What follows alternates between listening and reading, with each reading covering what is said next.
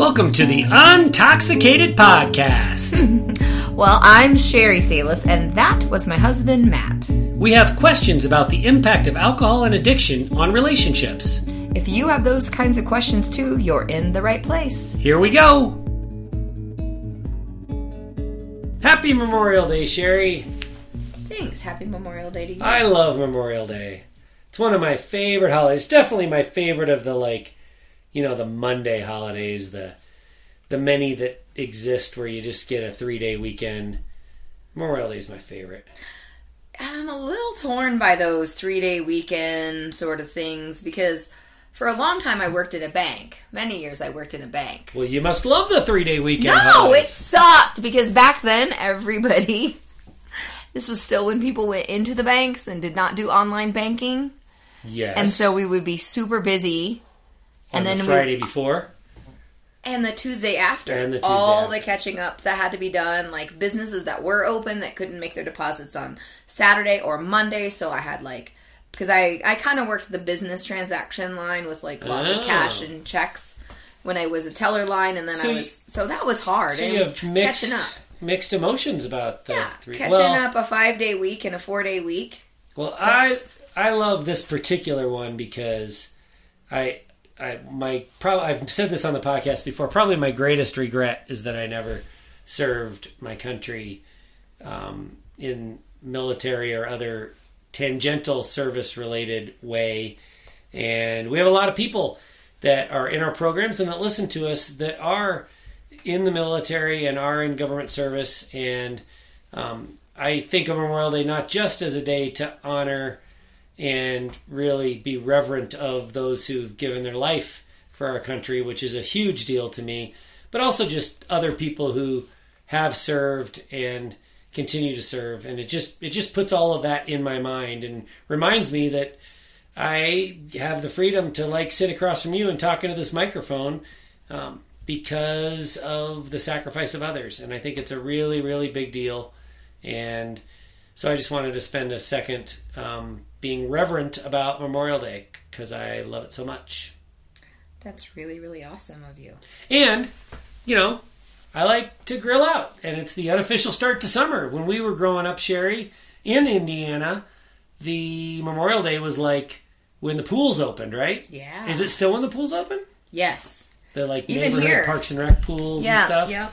Yep. Yeah. So Yep, summer's even here, are like you know local amusement park that has a water park. The water park opens in you know Memorial Day, and Yeah. then there's like one that's whole water world thing that's opens Memorial Day. Our school let out time has gotten jacked over the years because of climate related decisions that have been made, but it used to be school was out on Memorial Day too. And now it's not anymore. Does that bum you out? No, Or do you like it that school's out at Memorial Day? I, I'm only just giving you this look if people could see us because I have vehemently argued with you that my school did not get out always at Memorial Day. When you were Day. growing up? Yeah, oh. I had like I had shown you my graduation announcements of when like Oh, it depended. It depended on how many snow days we had because they would extend the school year a little bit if the snow days. But You're passionate was- about this. I know. It's just I feel like this is one of those. I just things- got a little, little Norman Rockwell like Yeah, you just know, always think that it all is Memorial Day, Memorial and then Day there's and Labor done. Day, and you start again, and Yeah, and in between is just. And I can also argue when it starts for like the beginning of the school year since my birthday was right always like right at the beginning of the school year. Well, I think it's great that we're already arguing about timing issues because that's going to tie right into the listener question, which I have a feeling the listener question is going to become the whole episode for this one. This is something that not only this listener, but other people have asked us to talk about. And I've hesitated because the content is stuff that we've talked about in chunks lots of different times. But we've, what we've been asked to do is put it in a sequential order and talk about things in relation to time. And Sheri, this relates to, you know, I was a good kid growing up. I went to Sunday school every Sunday and I learned the Bible stories, right? But then I took a religion class in college for like a humanities credit or something.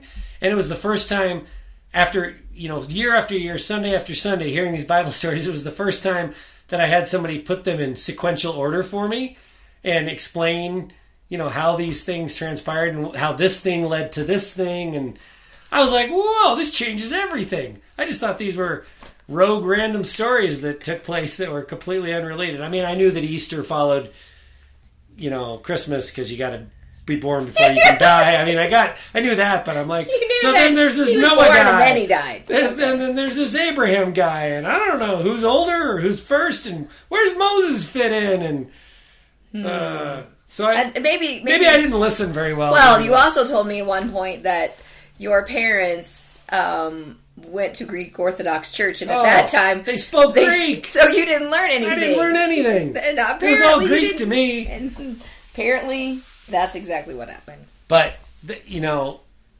uh, it, it, it is interesting to learn about how, um, you know, the it started as one Christian church and then split into Catholic and Orthodox, and then from there the Protestant churches emerged. So all that history stuff, boy, we are probably boring listeners to that, especially the ones that aren't Christian.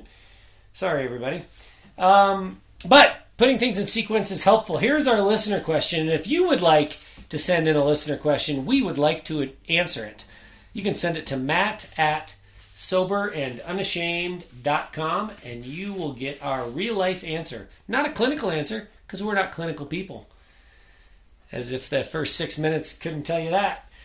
Uh, listener question. You talk about resentment processing, trust building, and intimacy. But can you please provide a timeline? As the spouse of an alcoholic in early sobriety, what can I expect and when? It's a great question. Yeah, Don't you think, Sheri? it is. And I think that a timeline is kind of hard to put together in a way because it depends on the individuals Yeah.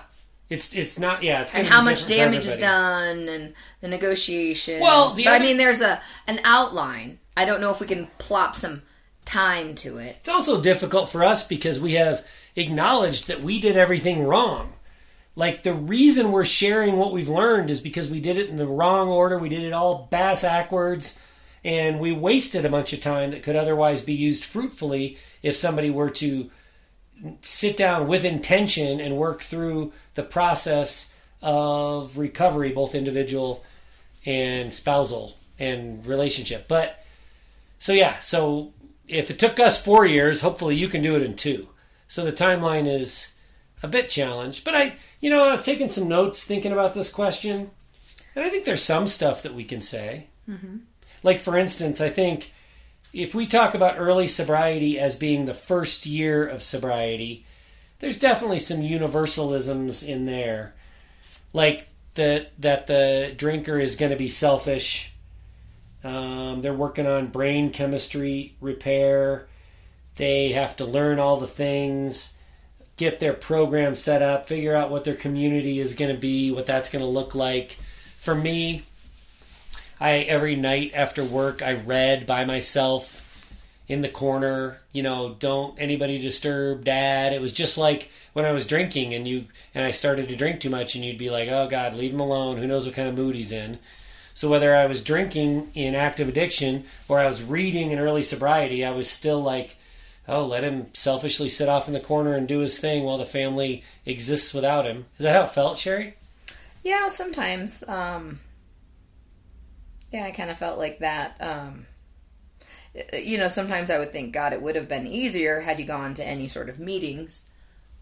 Um, just because then I wouldn't have had, then your presence wouldn't have been there and it wouldn't have been a reminder that you're still not there. Yeah. Another thing in so early sobriety is is just inherently selfish, just like active addiction is. Really hard to get around that. Another thing that is a big recommendation of ours for early sobriety, and it's one of the reasons why it took me 10 years to get sober. I had 10 years of sober periods and relapses, and sober periods and relapses. And one of the reasons is because I thought I was too big for my britches. I thought every time I'd get sober, I'm like, I can handle this. I I have good willpower. I'm smart. I'm determined. Nothing can get in my way. And then I would experience something that either made me relapse and drink in the moment, or more often than that, I would get through the event, the social occasion, the thing, whatever it was, the drinking thing, and I wouldn't drink in the moment, but a couple days later I would feel so bad about myself because I was the only one at that party who couldn't drink, and I would woe as me into relapse, and I would drink a few days later. So, one of the biggest kind of learning experiences that we can share that is related to timeline is that first year, you should clear that social calendar to the extent that you possibly can.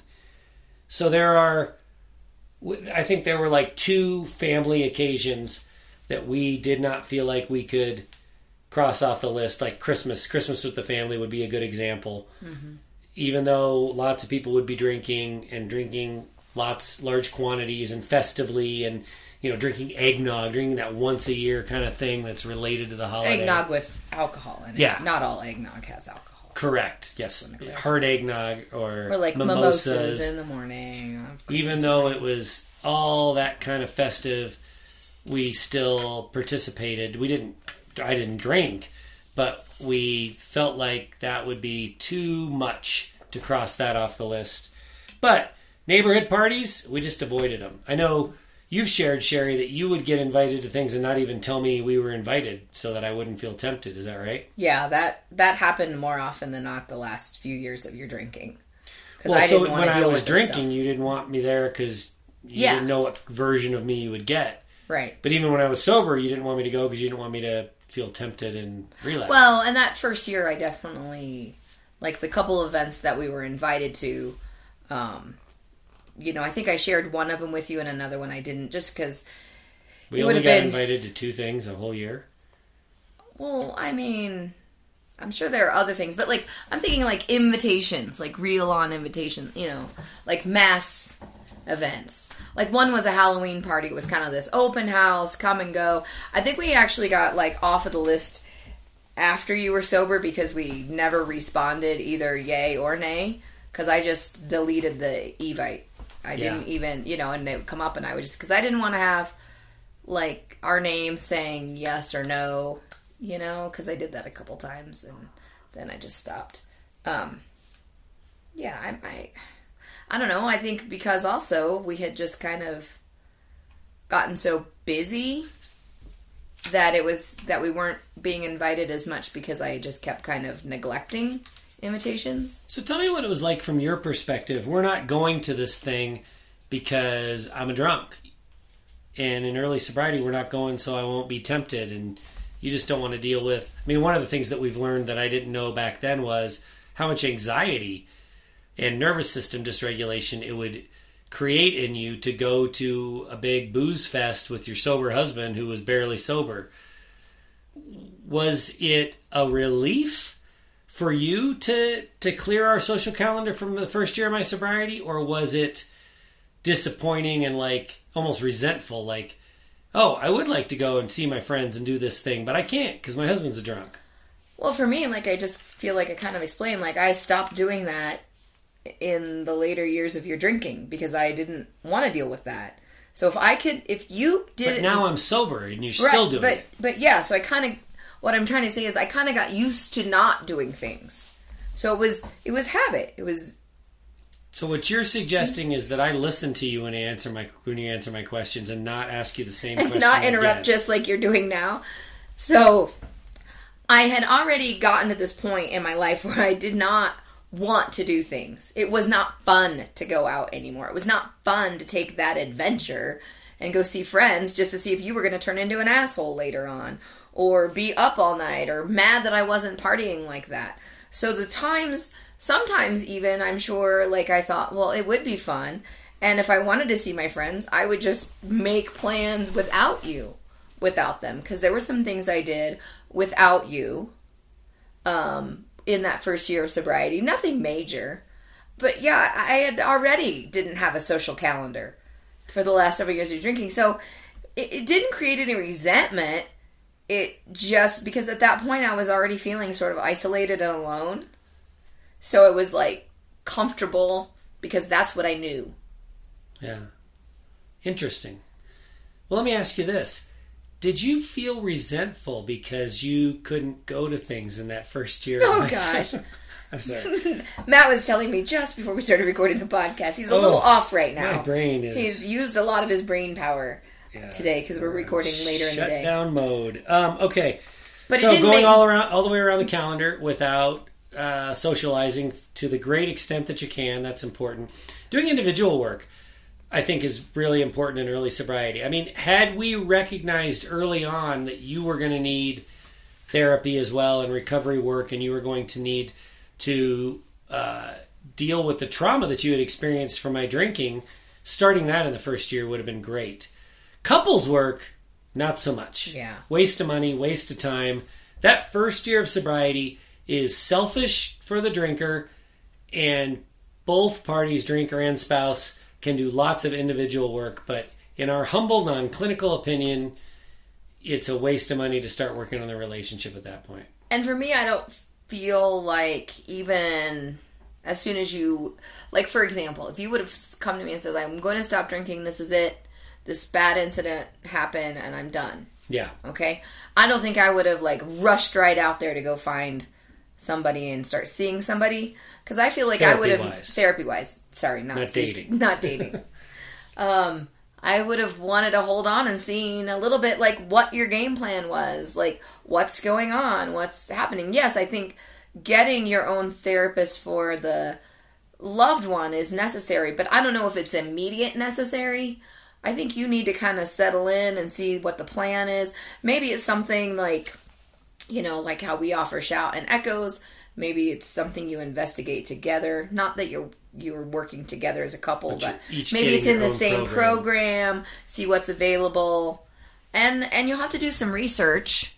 Um, so I kind of feel like Well, that's a little i don't know just because i know that a relapse can happen and and being working with a therapist or in a group can be very helpful to the partners if that happens but maybe you just need to kind of center yourself a little bit and see what kind of help you need Yeah, just preliminary, but I think you you made a really important point. You don't know what's coming your way. We meet a lot of spouses of alcoholics who who really early in sobriety, like my spouse is 2 weeks sober and I can't seem to let my guard down. You shouldn't be letting your guard down 2 weeks Yeah. in. That whole first year, that whole early sobriety period in again our humble opinion, the spouse, the loved one of the alcoholic who has spent years creating boundaries, learning how to detach, putting up defense systems, figuring out how to deal. You don't want to tear that wall down. Keep that wall up because you don't know if the relapse is coming. You have, you don't have a earthly clue what's coming. And so staying guarded and keeping your protection system up uh, you you got to protect yourself and your kids, and just you know dropping all your defenses two weeks into sobriety because the person sounds committed, big mistake. Yeah. Well, maybe, and maybe that was just for me as I needed. I mean, we didn't know later on, but I'm looking back. I'm thinking, I don't even know if I would have known where to start until I kind of had a little bit of time that you've shown that sobriety was going to be something you wanted to. You, you didn't know where in. to start as it relates to your recovery. Yeah. But you knew, or maybe you didn't like book learning know, but you instinctively knew you weren't gonna come open arms running back Right. back to me like, oh, thank God you're sober for two weeks. yeah, by the time like, prayers are answered. Like you were having none of that.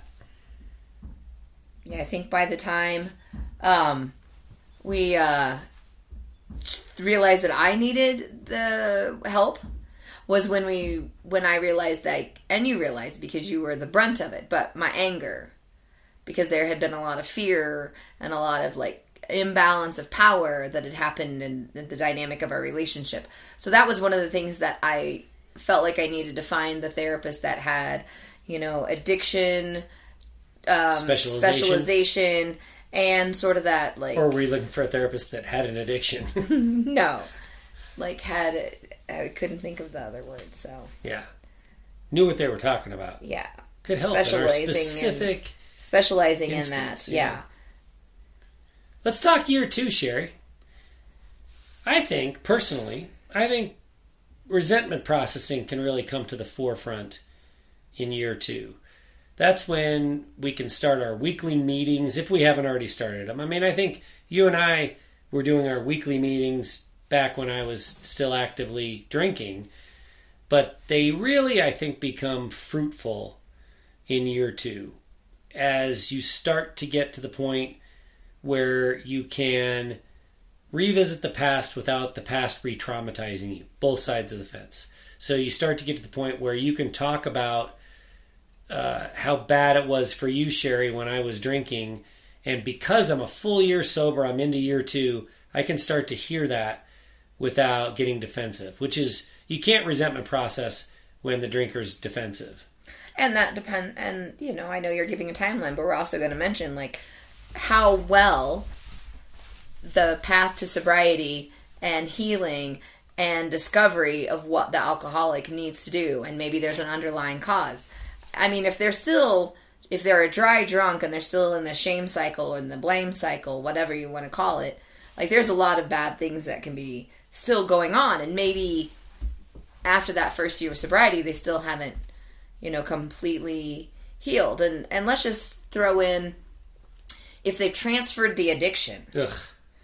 their brain isn't recovered Well, okay, let's be specific.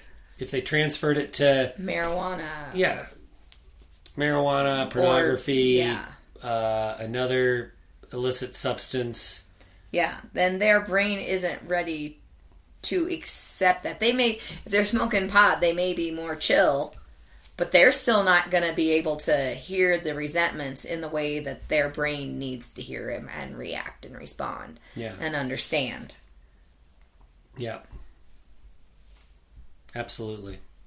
Yeah, so and and we've covered resentment processing a, a lot on a lot of different episodes uh, because it's a core foundational super important part of the recovery process both for the individuals and for the relationship so i think that's probably enough detail to go into on what that actually is but it can start and be really fruitful i think in year two also year two is when we had our conversation with our kids one of the things that I've learned, and I know now in retrospect, you know, when I first got sober, obviously you go from drinking every. I went from drinking every day to not drinking every day, so I had a little bit of explaining to do with our kids right away, and I I know the way I represented myself was pretty know-it-all-ish. Well, let me tell you, kids, about addiction. Let me tell you what Dad's been battling, and let me tell you how brain chemistry works, and let me tell you what I'm, I'm going to do going forward. I don't think there was necessarily anything wrong with sharing what I had learned, but just like you had been traumatized, the kids had too. So for this jackass to come to them who had made so many days like walking on eggshells because you never know what you're going to get, and who had made asking for permission to stay out late or to do this thing with their friends or just whatever had made that all so tenuous and unpredictable for that person who you know who who created this environment to come to them and say sit down let me explain how this all works to you. I think that really that's hard. That's very know-it-all-ish. Even if i've done the research and even if i do know more than they do i should have had more contrition. But they were you know they were genuinely afraid of me. Not afraid of me physically but they were afraid of you know um, uh, counteracting what i said or challenging what i had said so they just nodded their heads and listened does that sound about right to you yeah yeah. Yeah. so whatever you can do to not know it all it when it comes to talking to your kids just tap the brakes on the details of addiction um, that's stuff that it's important for kids to know and I would definitely recommend going there eventually. But when you're just you've just finished being the asshole that they're tipping around, tiptoeing around, and you're in early sobriety, so you're still, you know, maybe they're still tiptoeing around you. that's a tough time to be preaching about addiction. So that's why I think it's a good fit for year two having that Yeah. conversation. and age appropriate in that first year you can say hey you know i know that i've really messed up in drinking and i'm going to really work on not doing that anymore because my behavior's been bad give them an idea of what's going on um, and then look at it from year two and kind of have more of a sit down. And maybe it's not just being arrogant know-it-all in one one sitting. And and also haven't when you are talking to the kids i think you need again age appropriate but let them know what questions they have. I feel like if there had been more of an open conversation like what kind of questions do you have about it? What kind of you know what things you know like we had like what hurt you what upset you you know let it be them kind of guiding it because they still have that's part of their healing process Yeah. and then seeing you have a reaction that was not counteracting or dismissing what they're saying that made them more open to have conversations down the road Yeah. Yep. Absolutely. Now I feel like they can talk about anything with me, almost anything with me. I'm still kind of, I don't know. I'm I'm kind of a lot some a lot of times, and so I'm sure there's stuff that they don't want to talk to me about. But for the most part, mm-hmm. I feel like I'm relatively safe for the kids. You think? yes A little hesitation just to make me wonder what the hell you were hesitating about. Thank you. yes That's good. sometimes you can still be a lot Yeah. Um, but i think you're choosing to be a much better listener and a and a and less of the advice giver So, what was it like, Sheri, when our social calendar went to zero and you didn't? you didn't I already to- was living then, and I dreaded every social event. Okay, so we've got our year one stuff that we talked about. We've got our year two stuff that we talked about resentment processing, weekly meetings, conversations with the kids. Then you enter this kind of mid range of recovery. Those first two years are hard, hard. But the roadmap it can be, I think, relatively relatively clear. And if you're saying, "Oh my God, um, that's as far as you get in two years," I think that's kind of as far as you get in two years. Even if you're you're better at it than you and I, and even if you listen to podcasts where chuckleheads like us talk about it, and you get all kinds of tips, the first mean, two years are hard. And maybe, you know, you're empty nesters, your kids are older, maybe you can really kind of push through and speed up. Maybe there wasn't so much damage done. Maybe the drinking um, time frame was a bit shorter and less intense and less traumatic. So maybe things can, and it was a really great relationship before the addiction. So maybe there can Maybe. be, you know, I mean, I'm not saying that it doesn't happen. I mean, I think we have a few people we know that that's been a little bit of the situation because it was such a great relationship to begin with. So it was just we can say they were trying to recover back to what they had, but you know, if there's like a lot of trauma in a short time frame, that might be hard. But if it's less traumatic and you kind of jump on the situation early on, perhaps. So if we say on average or for the most part, that's what you can expect for the first two years. It's not a ton of progress, but it is what it is. I think we can leave it at that. And then now you're entering some longer term sobriety. You're over two years, and you know you aren't over the hump. It isn't for sure yet, but you're getting in to some areas where you start to make some significant progress. And the first one that I want to mention is understanding attraction this was huge for me. I it didn't happen at the end of two years. It happened, I don't know, half an hour ago for me. It took me forever to figure this out, but it's really, really important. And what I mean by that is, by what I mean by understanding attraction is, I knew that you loved me. I knew that you always loved me, but I learned that you didn't like me for a long time. And I had always, in the hierarchy of emotional connection, I had always put love above like.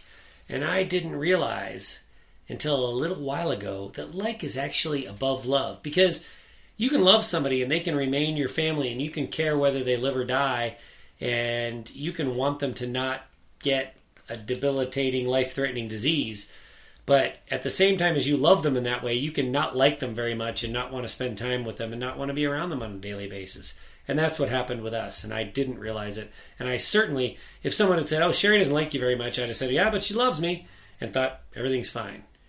It's not fine. Love love does not trump like. So that you know, that realization is the kind of thing that can happen, I think, after a couple of years of individual recovery where in addition to the individual work you're maybe working on some resentments but you know you, i think having much higher hopes than that is difficult. But then you st- you start to as the drinker understand how much damage you've done. Understand that you've done real serious trauma. Now we've talked a lot recently about blaming the alcohol so i'm not trying to spin any people in early sobriety into the shame cycle. That's not what i'm intending here. But whether it's the alcohol, the addict as a third person, uh, however you want to look at that, the disease has done serious capital T trauma damage. And so a lot of us want to say, oh, it wasn't that bad. It wasn't that bad. I didn't lose my job. I didn't get any legal problems. Our family's still intact. And, you know, why won't you drop all of your defenses and come running back to me with open arms? Well, this is why there was serious, serious trauma done because when the person that you've bonded your life to and you've mutually agreed you will protect each other, when that person becomes the most dangerous person in your life, which is what happens in active alcoholism, coming back from that's hard. And it's even harder when you don't acknowledge that it's going to be hard. So, somewhere, like I said, after that two year mark, when you start to really, without without reshaming yourself can can come to grips with the fact that this is serious. This is bad. I did, you know, the result of my actions are bad, bad things. That's helpful in the moving forward process. Would you agree with that? I would agree with that. That acknowledgement and that I mean there is a level of accountability that goes along with that acknowledgement of the trauma that was caused in the relationship and on your partner. Yeah. Yeah, so the the biggest kind of action items in this longer term sobriety period, recovery period to me is try to create peace and consistency. I think a lot of us when we're drinking, we want to have these party times and exciting times. And then as individuals in sobriety, we have to battle this period of loneliness and boredom. That's something you have to battle. That that's tempting to you know makes you want to drink. You get cravings when you're bored and you're lonely. And so your cure for that sometimes in your head is I want my life to be exciting again. How can I make my life exciting? But really, I think the real solution is to learn how to embrace peace, get it become emotionally mature enough that you can just sit and and and do the mundane things, wash the dishes, talk to the kids about how their day at school went, mow the lawn, go to bed early, watch a little TV, you know, and have this peaceful, contented life because your spouse, if you're the drinker, the sheri in this scenario, has some serious nervous system repair to do and needs to come off of that constantly living in fight or flight mode and need to just enjoy serenity. And so, if you're going to enjoy serenity, I have to be part of creating serenity. Mm-hmm. What's your reaction to that? You're being serene and peaceful over there. Well, I was going to say, are you thinking I'm bored, not listening? Um, yes, I think like because there's been so much chaos with the drinking, it's really hard for a lot of people to understand that the mundane, the boring, the peaceful, the quiet, the simplicity, what however you want to put it, the calmness is what we crave. Mm-hmm. We don't want anything big and exciting. We don't.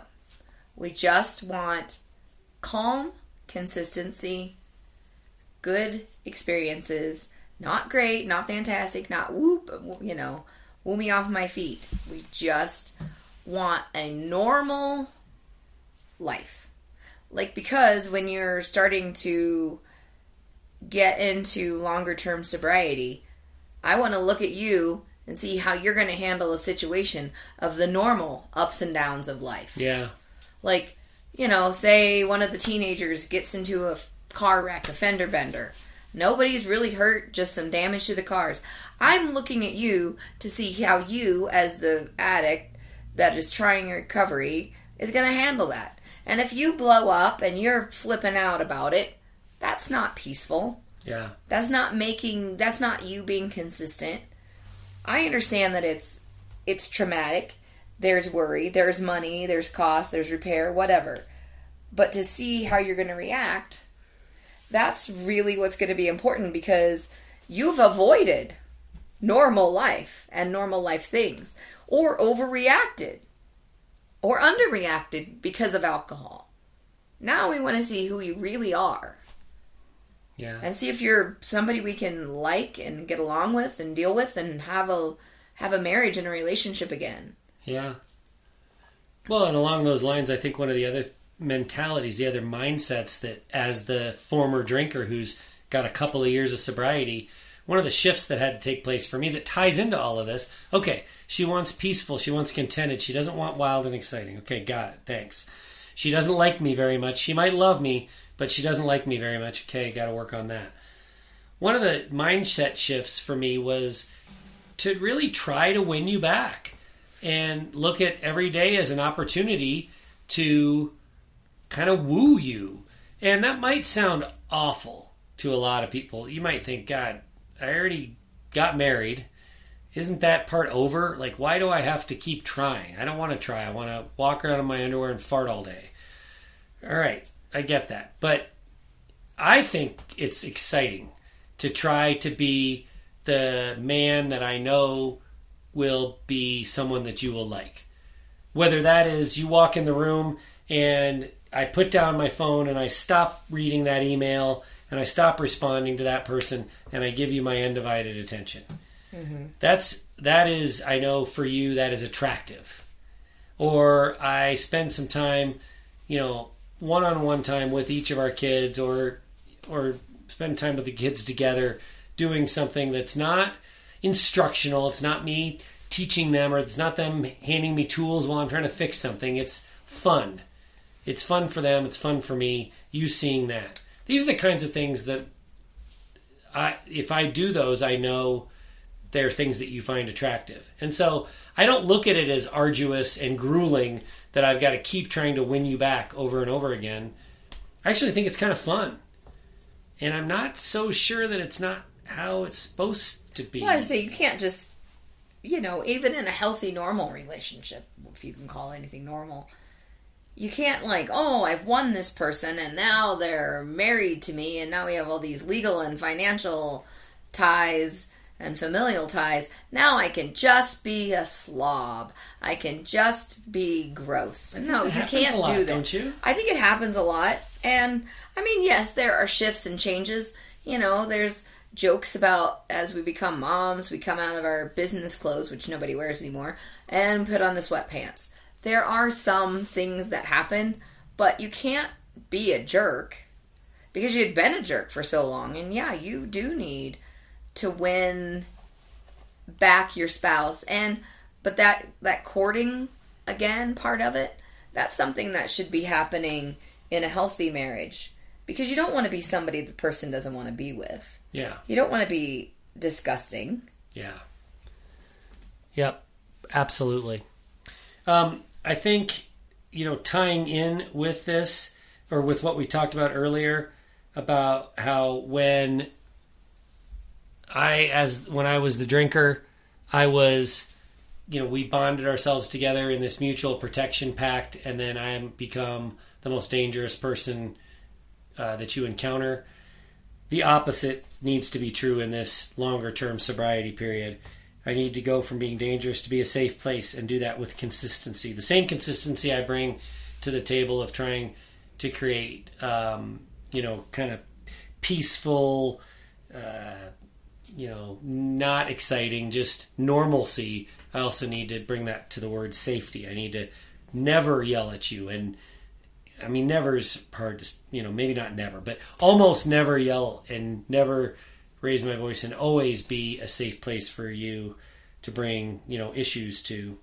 This is where I think we can really start to blame the alcohol. That can become a big part of the the the, the process, the things that we're attempting to do. Um, and huge in this mid range period is for me to acknowledge that none of this is your fault, Sheri. Because a lot of people, a lot of people get sober, myself included, and say, yeah, I needed to get sober. I was drinking too much, but she was still kind of a bitch. And she had her stuff. When you know, Sheri, when are you going to work on your stuff? And I think it's really important that we get to the point where I'm recognizing if you have any stuff, it was stuff that was created by my drinking. You don't have any, you're not naturally a stuff carrying person. You're not a bad, nasty person. And the better job I can do of not just saying it, but believing it that if if you react negatively to something, it's because something has hurt you, not because you're a bad person or an evil person. Mm-hmm. You don't have any stuff. None of this is your fault. That's really, really important. Yeah, and I mean, a lot of us partners of alcoholics have baggage that we brought into the relationship with us. A lot of us have married um, into an alcoholic situation. Maybe it wasn't apparent at the time because we were normalized by it in our upbringing by having a parent who was an alcoholic.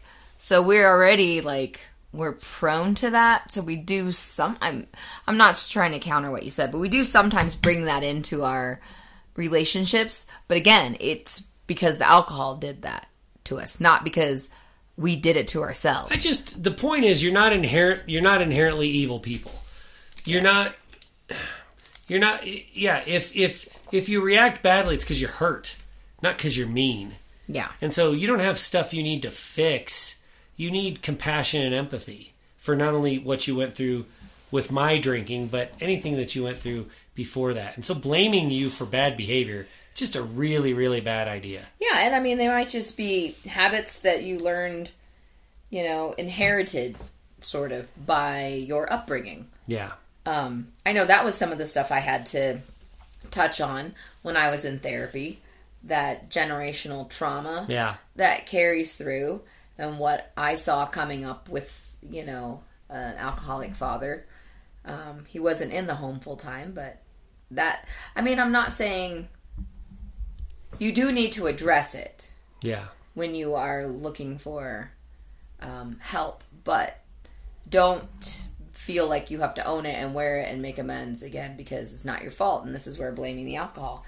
I know I didn't like a lot of the times when you would say things like that to me when we were getting to this point. You know, you you I can just remember like around year 3 or 4 you were like you are a victim of alcohol too and I was like I am not a victim of anything. Like I was trying to take ownership of my my nasty reactions because I felt like I needed to be accountable for some things and and I because I it made me feel terrible looking back the way that I had treated you a lot of situations um, because I think, well, if I had treated him differently, maybe it wouldn't have happened this way or played out this way. I wasn't able to recognize that the alcohol had changed me to do those things. Mm-hmm. So I had to address some of that, and I had to own that that a little bit. That yes, I was a victim of alcohol in many different levels. Yeah. Yeah, so I think that's in that intermediate. All of what we've just talked about is that intermediate sobriety piece more than two years, but you're not fully over the hump yet. The last piece, the last thing to come back, I believe, in relationship recovery from alcoholism is trust and intimacy. And I think those two are intertwined. I don't think you have to build trust so that you can have intimacy.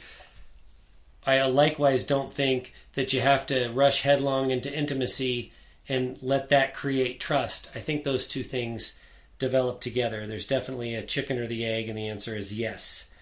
And so it takes active effort.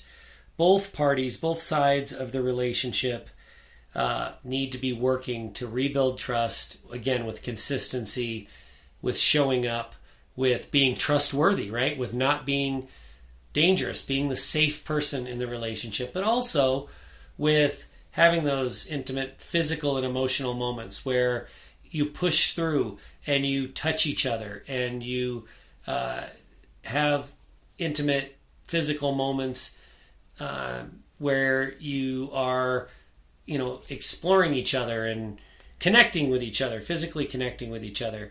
And if that is not a comfort zone, and I expect that it isn't, I, would encourage that you you try to push through that. Now, I'm not talking about wifely duty sex. I'm not talking about oh, you know, he's waited long enough, you got to give it up. No, it needs to be a mutual thing. One thing we've talked about when we talk about intimacy, we've talked about the responsive arousal of typically females, not always, but this is very typical with females. You're no longer going to look at your spouse and be like, ooh, I want to get me some of that. If you're the female, typically you have to be touched. You have to get into it before you start to want to be into it. And so making that a possibility, you know, pushing through, trying to relax, trying to be open to it is really difficult and really important because if you get there, then you create this vulnerability, this physical vulnerability that builds the trust builds off of. What do you think? Well, I think you, before you even get to that point of like kind of pushing forward, you have to have a really healthy level of trust and connection and liking your partner. I think to kind of move forward with that. That's and you definitely had why. to kind, and you have to yeah and you have to want to do it and yes like you said that touch response thing has to that happens especially for a lot of females um so you have so that is something you have to like really work towards and build towards and and you have to have that consistent positive behavior from your partner before that builds the trust and also then you can allow yourself to feel safe to push forward through that. If you were feeling unsafe with your, you know, your spouse, physically unsafe or emotionally this unsafe, person's gonna fly off the handle the next time I bring a big bill from the dentist. Right. Unsafe. Any of those unsafe. or if your body just isn't responding at the time you're trying to be intimate, because sometimes that happens. Mm-hmm.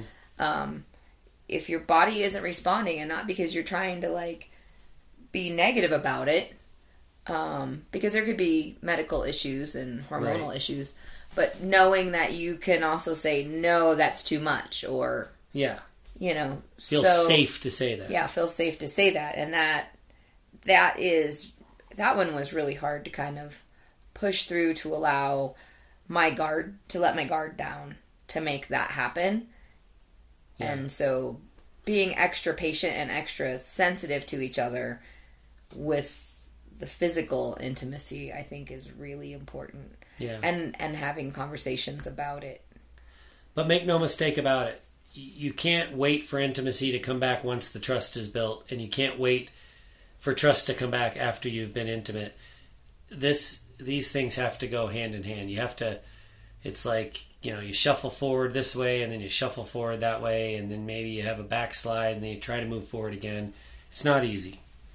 It's really difficult. In fact, that's the thing I want to end on today, Sheri. You have a choice. It would make no mistake staying and rebuilding and repairing a, a relationship that has experienced addiction is harder than not to say it's easy to get a divorce. I'm not saying that at all. It could be harder it- than it's easier to start over. with a fresh person who doesn't you don't have baggage with than it is to move through all these stages the first year stuff the second year stuff the the mid-range stuff and then the the last piece of the puzzle the trust and the intimacy. It's hard. It is hard work. So you have a choice and you have to make a choice. Is it worth it or not and i am super excited to say that you chose to see it through and to work it out and to make it work. And probably if you had known all these steps, you wouldn't have, though. Man, this is a lot of work. yeah If you well known it I, was going to take this long and be this hard, Well, I was just going to throw in there, even if you do move on out of the relationship onto someone else, you still there's still pieces that you have to heal and recover. Because you are carrying baggage into the relationship with past bad experiences mm-hmm. that can i mean i carried in some bas- past negative sexual experiences from before i met you that made our sex life a little more challenging in some ways Yes. And I think that's very, I don't think, I know statistically that's very typical, especially for females, to have bad sexual encounters in childhood and adolescence. But let me ask you this, Sheri. So, we've gotten to this point. You stuck it out. Maybe you didn't know how hard it was going to be, but you stuck it out anyway. Was it worth it? oh yes i thought you were gonna stop recording like it was gonna be a little teaser for Like a next time. cliffhanger? like a cliffhanger Brr, brr, brr. yes Before you go, we hope you'll consider these three resources. If you love or loved an alcoholic, we offer support and connection in our Echoes of Recovery group. Check us out at echoesofrecovery.org. If you are a high functioning alcoholic seeking methods and connection in early sobriety, we're ready for you at shoutsobriety.org. No matter who you are, there's something for you in our book, Sober Evolution Evolve into Sobriety and Recover Your Alcoholic Marriage. Go to soberevolution.org. For my wife Sheri Salis, I'm Matt Salis. Thanks for listening to the Untoxicated Podcast.